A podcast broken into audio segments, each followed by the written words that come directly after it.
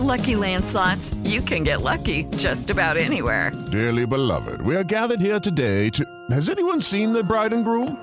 Sorry, sorry, we're here. We were getting lucky in the limo and we lost track of time. No, Lucky Land Casino, with cash prizes that add up quicker than a guest registry. In that case, I pronounce you lucky.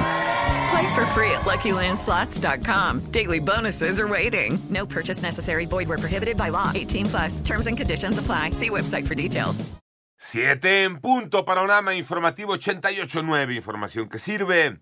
Yo soy Alejandro Villalbazo en el Twitter, arroba Villalbazo 13, es lunes 5 de diciembre, ñaki Manero. Y están emitiendo recomendaciones para aquellas personas que quieran acudir a, a celebrar a la Virgen de Guadalupe. Ivonne Menchaca.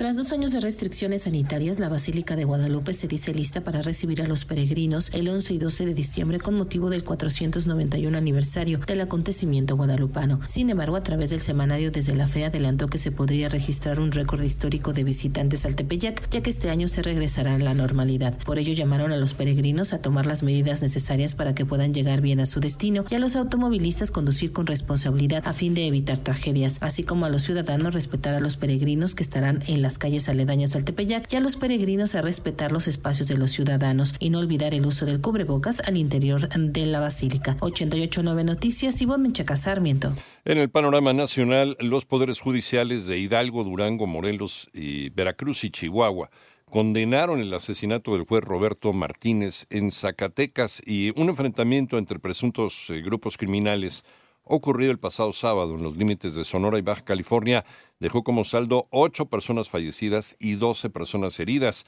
informa la Secretaría de Seguridad Pública del Estado de Sonora. En tanto, la Secretaría de Salud de Durango informó que suman ya 70 los casos confirmados de meningitis aséptica y 22 personas fallecidas.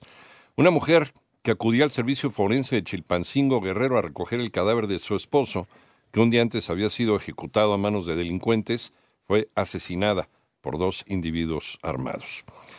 ¿Cómo quedó el precio del gas licuado del petróleo para esta semana, María Inés Camacho?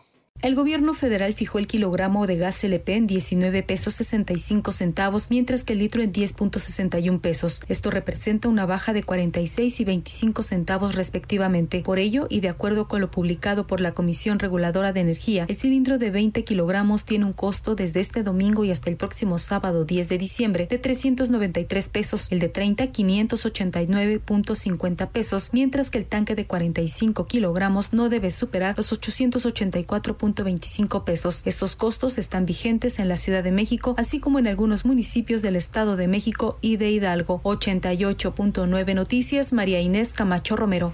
Vámonos al panorama internacional. Irán anunció la disolución de la Policía de la Moral tras casi tres meses de protestas desencadenadas por la muerte de Mahsa Amini, detenida por esta unidad por supuestamente violar el estricto código de vestimenta del país.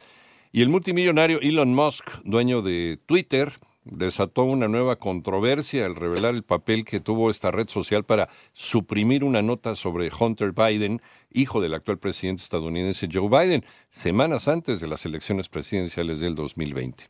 Los 27 países de la Unión Europea aprobaron formalmente el tope del precio del crudo ruso transportado por mar en 60 dólares el barril. Sin embargo, Moscú ya aseguró que no aceptará esta medida y que no suministrará petróleo a los países que acaten esta decisión.